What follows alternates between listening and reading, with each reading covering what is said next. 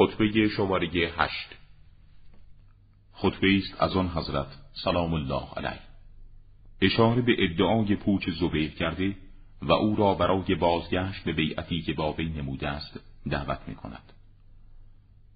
زبیر گمان می کند با دستش بیعت نموده و با قلبش بیعت نکرده است. او با این انکار ادعای امر پنهانی می نماید. او باید برای این ادعا دلیل قابل معرفتی بیاورد و الا باید به همان تعهدی که از آن بیرون رفته است برگردد.